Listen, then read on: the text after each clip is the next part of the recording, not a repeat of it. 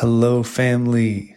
Seth is going to be leading us through the daily Devos this week, but I gave him the wrong passages. I thought today was June 1st and it's still May. And so I'm going to take this day and today I'm going to look at Luke 1, 39 through 56.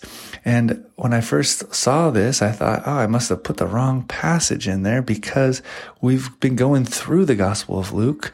We're almost through it. And here we are at the beginning again. And so I did not, though, make a mistake. This is the day that the Church Universal celebrates what is called the Feast of the Visitation. And this is celebrating that day in history when Mary followed the Spirit's prompting to go visit Elizabeth, her cousin. Now, here, uh, Mary has just received word from the angel that she would bear the Messiah, the promised king.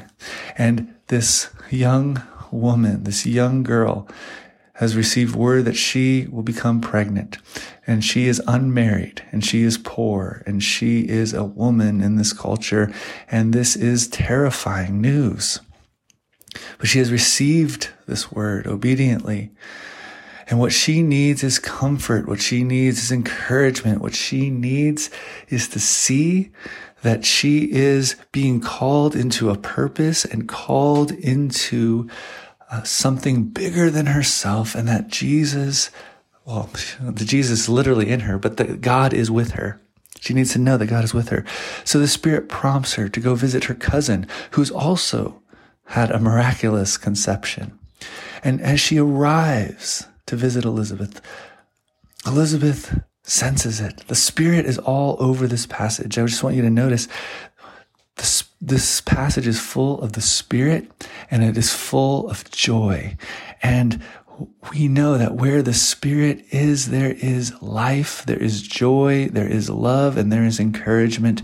And that's what we see all over this passage as Mary walks up to the village and Elizabeth senses by the Spirit Mary's presence. She walks out and even John the Baptist in her womb leaps for joy.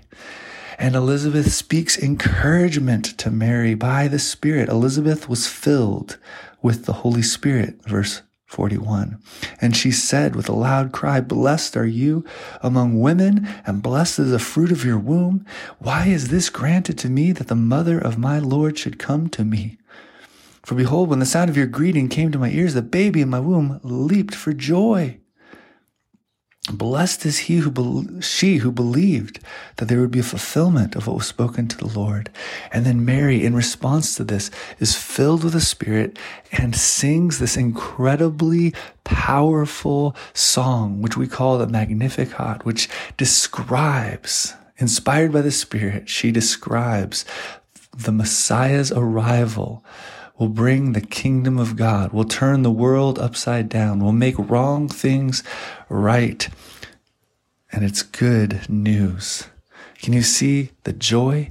Can you see the Spirit bringing encouragement and comfort and joy to these two women, one extremely old, bearing a child, and one extremely young, bearing a child? And the Spirit invites both of them to see the bigger picture, to see their purpose and their role. And this all comes from Mary's responsiveness to the Spirit.